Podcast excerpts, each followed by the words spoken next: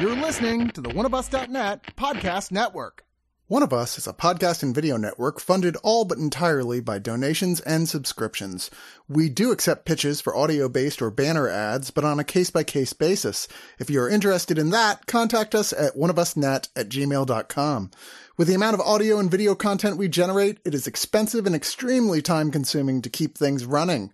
Please go to the webpage oneofus.net and sign up for a subscription at two, five, ten, or $25 and get a ton of bonus content. One of Us needs and appreciates all your support. This movie review also comes for subscribers at Time Lord level or above an uncut, unedited, longer video version of the review. Become a subscriber and check it out. Hey, One of Us Network listeners, this is Trevor from the Nighthawks podcast, invading your space to ask you to give us a spin if you like movies. And I'm Matt, joining Trevor to ask you to join our cult. May not be a cult. Probably a cult. On the Nighthawks podcast, we cover new movies, old movies, great movies, bad movies, so bad they're good movies. And we cover movies from Norway. One movie from Norway, one time. So far. And it was a really good movie from Norway. It is a good movie from Norway. It's got Stellan Skarsgård. Matt, this is a promo for our podcast, the Nighthawks podcast. Do you want people to listen to the podcast or do you want them to watch In Order of Disappearance? Wasn't that the point of covering In Order of Disappearance on the podcast to get people to watch it? Fair enough. Watch In Order of Disappearance and then afterwards listen to our Nighthawks podcast episode on it, or you could listen to an episode on any of the over 120 other movies we've covered. You can find us on Google Podcasts, Audible, Spotify, Stitcher, and at nighthawkspodcast.com.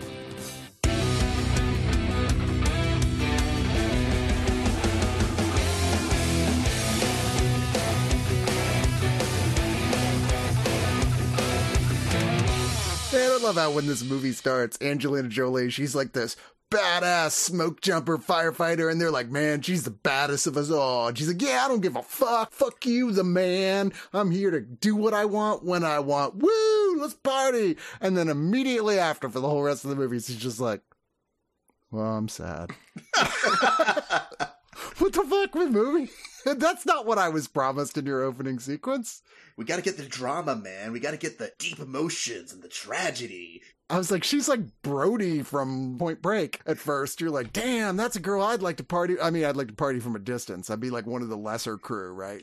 Yeah, especially when she puts on her parachute. You want to be a clear distance away from that. You know, this movie, Those Who Wish Me Dead, a weirdly twee title for this pretty straightforward, very 90s action-ish movie, is written and directed by Taylor Sheridan. Uh, only the second film, if you listen to him, that he directed after the really good Wind River. He did, in fact, start his career directing a movie, but he says it's so horrible he doesn't even count it. really? I didn't even know about Everyone's got a piranha too. Based on a book by author Michael Koryta. Yeah, who also co-wrote the script with Sheridan and then Charles Leavitt too. Uh, now, if you don't know Sheridan is, Sheridan did a lot of stuff that a lot of us really liked a lot. He was nominated for Academy Award for Best Original Screenplay for Hell or High Water. Great film. That film was nominated for four Oscars, including Best Picture. He did Wind River, and he wrote the sequel to Sicario, as well as I haven't seen Yellowstone, but people say it's really good. It's actually very similar to this movie, where it's very good, pulpy, actiony, neo-western stuff. It's that phase in Kevin Costner's career of him doing like weird, rugged western stuff, like Hatfields and McCoy. Not strong recommendation there, Justin.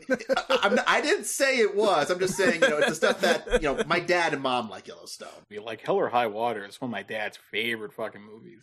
And I feel like if you ask any dad what's your favorite movie, it's gonna be Hell or High Water. But that's also a badass fucking movie. I'm not a dad, but the year that came out, it was my favorite oh, movie. yeah. But I am of dad age, so there you go. We're here to review this movie. My review jumpers are Justin, Hey, everybody. Adrian. I'm your son. Oh no, are you, you're just now admitting this? Fuck, this is awkward. I knew this day would come. Shouldn't Oh, have partied so much in the '80s. And Davy Peppers. And I'm your grandson. Adrian, Adrian Chris, I have news for both of you. Oh no. now you just blew it because Adrian would have had to have had sex.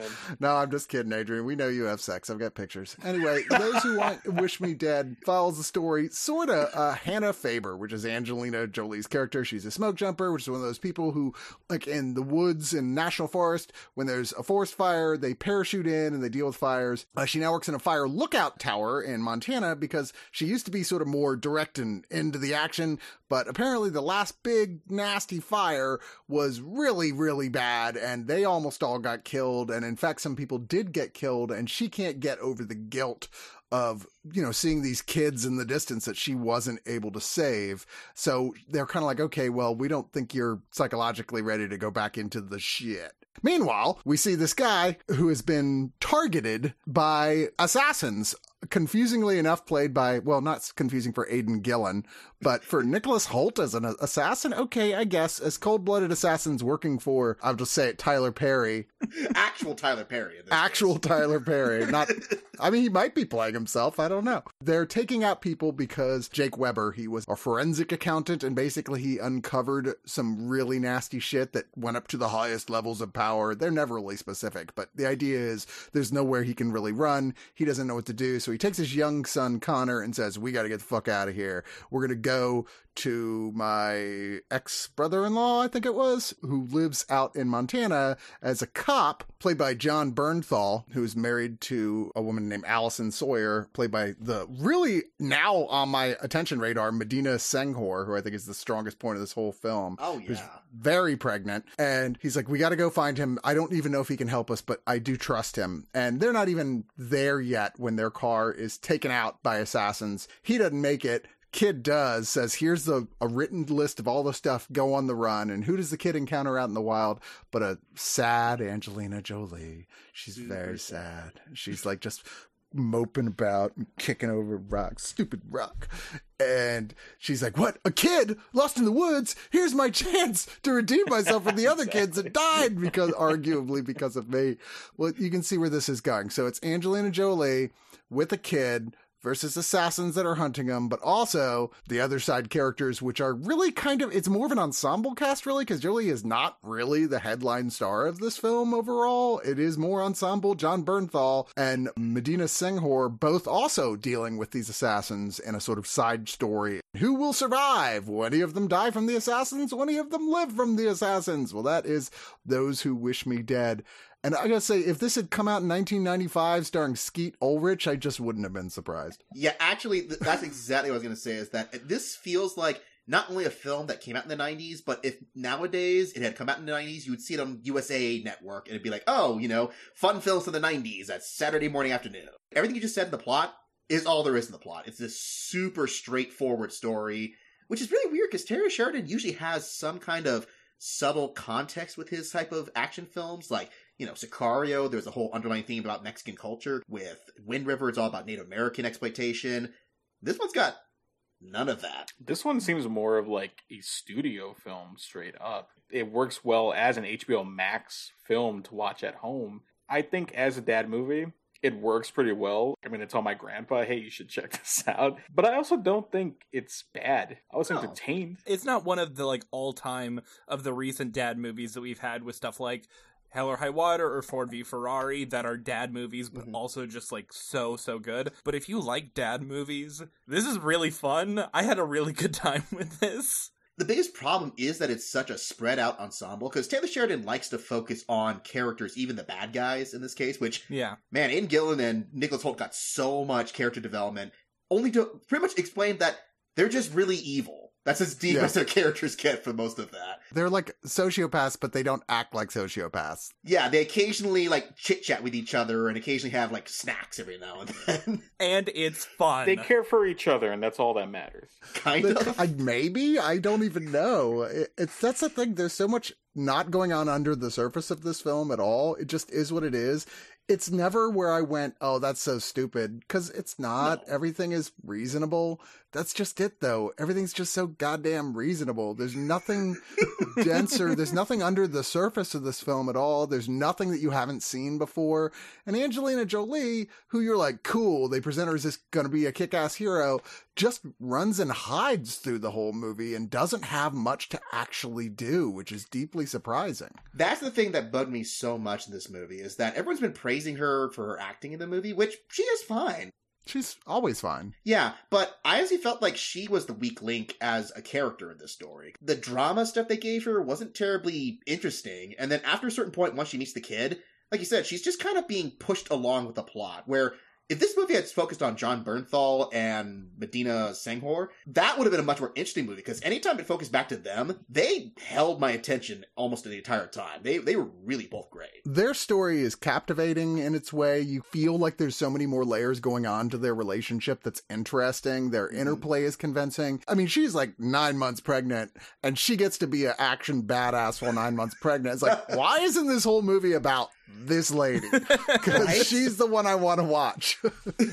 I sort of disagree in the sense that maybe it's been so long since I've seen Angelina Jolie in anything. I mean, I, honest to God, I think the last thing I could remember her in is doing a voice in Kung Fu Panda. When she popped up, it was just kind of like, oh, hey, it's, like seeing an old friend. It's like, oh, yeah, that's right. I used to look forward to seeing you on screen, and I thought she was pretty good. I mean, I felt sad when she felt sad. Now, at like the fifth time she started crying, maybe it was like, okay, yeah. I felt a more impactful action resurgence from Megan Fox in Rogue. I don't think that's a great movie, but I think she's just so kick ass in that. So this isn't quite that, but I don't think she's bad at all. I feel like everyone actually does a good job. I, I think the kid, Finn Little, playing Connor, I thought that kid did a pretty great job, especially because much like Angelina Jolie, half this movie he's just crying the whole time. But I felt bad for him. He sells it. Yeah, the whole movie is just crying and running away from fires or from British people. It's really just going to depend on if that's your kind of thing. If you hear the phrase, oh, Angelina Jolie uses a pickaxe as a weapon, like Lara Croft, but the new one, not the one she played. If that sounds like a good time to you, congratulations. You're me, and this movie's for you. yeah, you get 10 seconds of this film to enjoy. Yeah, but it's so cool. It was a good 10 seconds. It was a good, t- and it's got the build up, and it's like, yeah. I have to wonder how much of this is faithful to the actual book it's based on. I wondered the same thing. The guy co-wrote the screenplay with Taylor Sheridan. Clearly there was a lot of streamlining, but it goes to some pretty ludicrous places near the end. There's a big final thing that happens where it's just like, alright, this is like apocalypse level stuff going on around them. I've never fought a fire, but I hear it can be kind of apocalyptic in those well, circumstances. yeah. the book itself is is more of like a tone poem. It's more so about the symbolism about how, how fire Ah. erases the past and such like that. And I'm lying. I've never read this. I don't think it's like that. I believed you. you have I'm me sure it's exactly like this movie. Adrian. I was gonna say, I'm like, so did they turn this from Firewatch, the video game, into an action movie? Everything is fine. There's nothing that's not fine. It's just there's so little that's above fine. I've seen all this before. What are you doing? I'm not really entertained. I'm not really bored either. I'm just kind of going through the motions the way you do when you watch a movie that, if this had come out in the 90s, would have a title like Flash Fire or something a lot more 90s like that, you know? And it would have a sequel where instead of fires, it's floods. Samuel Jackson is like the older cop and like, you know what I'm saying. Be like, yeah, Yeah, Geena yeah. Davis and Samuel Jackson. Let's Yeah. go to final thoughts. Davey, I like this movie. It's fun because two things. One, I really like the like that 90s style of like action thrillers and I have been hurting for something a little more streamlined and a little more all right, we're going to put a bunch of adults in the room and let them kill each other. Cuz sometimes that's fun and especially with the recent stuff we've gotten on HBO Max, none of it feels like it belongs there. It all feels a little wrong. Godzilla versus Kong. Not that that's a very good movie, but I was watching it and just going, "Man, this would have been a lot more fun on a big screen watching the Snyder cut." It's not like it's a very good movie, but it probably would have been more fun on the big screen. This this belongs directly on my laptop. And there's something of value to that. Outside of Sicario 2, it's the weakest of Taylor Sheridan's recent films, but that's still pretty good, all things considered. Honestly, I just want to see more movies about firefighters. Between this and the incredible Only the Brave from a few years back, firefighters make really good heroes, and I want to see more movies about them. And you should also watch Only the Brave because that movie is incredible. 7 out of 10 Jon Bernthals that are the most Jon Bernthal to ever Jon Bernthal. now that you have me thinking, Davey, I'm like, is there a firefighter movie I like? because I really did not like Only the Brave. Sorry, that's me. I really disliked that movie. What's the the Ron Howard one? Even that, Backdraft. Even that was like so dumb. It's like, come on. They're like they sound edited the fire so it sounded like a lion and shit. It's like, come on. That's man. like the only thing that makes that movie fun. I don't want to diss on firefighters, but like, man, come on, give these guys a better movie. Justin. Well, the best firefighter thing ever is Rescue Me, that TV show. So, Yes, there you go. Yeah, that's the best firefighter thing. This one, with the title like this, it made me think a lot about that film, The Devil All the Time. But this one's not nearly as dark as that, but it's that same level of super straightforward storytelling, where that one mm. strived to be deep, but it's an incredibly simplistic thriller film. And that's kind of what this is. I will say this, that I think Taylor Sheridan's actually showing to be a pretty good director. When you think about the visuals, it's a really well shot movie. The guy who did it is Ben Richardson, who shot Beasts of the Southern Wild and is currently cinematographer on Yellowstone as well. And it's made with the polish and quality you expect from something that Taylor Sheridan's producing. It's just the biggest problem that I don't know if it's just him or the source material, but it's just a very safe movie. And that's kind of stuff he likes to do. He likes macho movies, you know, movies with big dudes with big guns kind of thing. Not in the same way of Schwarzenegger, but more like actual people who are tough guys. And it just didn't translate very well here, I don't think. Because it's hard to buy Angelina Jolie as a tough guy in the same way Jon Bernthal's a tough guy. Like, they somehow did it with Medina S- uh, Senghore, where she actually seems tough even though she's a big pregnant lady. But Angelina Jolie just seems still kind of sickly still a little bit. Like, and I didn't think that until I saw her hands in a couple scenes where I'm just like, ooh. I wasn't bored, like you said, but I wasn't terribly thrilled either. Even watching how everything resolves itself, you're just like, well, I mean, this is where most movies go like this. I will say the only person I found truly terrible was Tyler Perry in his one scene in this movie. That dude just can't act unless someone like David Fincher's directing him.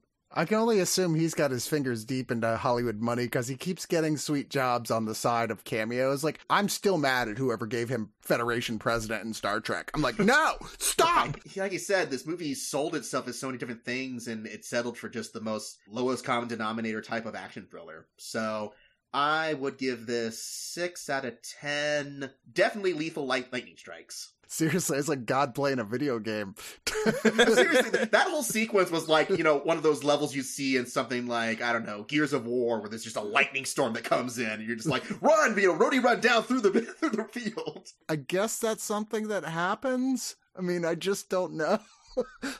I don't work for the Park Service. I don't know. Adrian, what do you got? you know, firefighters make good heroes, but in this movie, they make for some fucking annoying people. Like the first quarter of this film, there's a scene where like they're all at a bar and they're all just like the human equivalent of like a truck commercial, like the most just fucking annoying. And to the point where it's like, oh god, I hope you don't follow these people, uh, and you don't. Adrian, I forgot about that. The one scene where they're like toxic masculinity Yeah, exactly. shaming this girl because her boyfriend doesn't look like what they think a man should look like. And you're like, what a bunch of assholes. The sad thing is, yeah, I've met people like that. It sounds like a fucking truck or like barbecue commercial, like a barbecue restaurant where it's like. Over here at Thunderfucks, we make sure that you know all that shit. Um, now I want to get some barbecue at Thunderfucks. That sounds really good, actually. but aside from that, uh, I did have a good time. I found it a little bit intense. I mean, you know exactly what's going to happen. And all the side character stuff is more exciting. Like, there's a really good sequence that's tense with the pregnant woman in this. It's satisfying. I love that scene. And then the rest of it was just like, yeah, okay, I'm having a good time. I know that my grandpa is going to be like, damn, this was really good. And I know my dad was going to be like, hey, grandpa thought this was really good. And uh, for the most part, I think for home viewing, that's great. With this and Mortal Kombat, I'm really starting to feel like some of these Warner Brothers HBO movies were not meant to go to theaters. I don't know. I can't imagine paying money to go see this on a huge screen. Uh, even though it does look really beautiful at points, you're probably gonna like it. You're just not gonna love it. I'm gonna give this three and a half bags of uh, candy or some shit. Just go ahead and take some out of five. I don't know why that line got me and made me crack up, but it did. Well, you don't have to worry about people imagining to go see this because they didn't. This movie's already a flop at the box office. It's true. Oh, damn. I think I just found this serviceable. It's like when you kind of want Taco Bell, but you're not even really sure if that's what you want, and you get it, and you're like, I mean, it's fine. It's kind of what I wanted, I guess. It's not Del Taco, at least. Yeah, well, I wouldn't know. So I still have not had Del Taco. I hear it's Uh, It's less worse. This whole movie is just kind of there. It's like I've seen everything in this film happen before in other films. The only thing that I found really interesting at all was the Jon Bernthal Medina Senghore subplot line, which is, you know, just part of the bigger one, but it made the film feel kind of fractured and uneven because Jolie, like I said, just doesn't have too much to do. It's just okay. I'm not going to be mad at anybody for liking it, but we can do better, Hollywood. And Taylor Sheridan, I know you can do better. We've seen you do so much better. I'm going to give this 5 out of 10 insidious plots to keep Hollywood from realizing Tyler Perry has absolutely no talent of any kind. Can Aidan Gillen not play a villain for a little while? Because he's played villains in literally everything post Game of Thrones that I've seen of him in. Like this movie, Bohemian Rhapsody. His name rhymes with the word villain. He has to. Aidan Gillen the villain. Gillen the villain.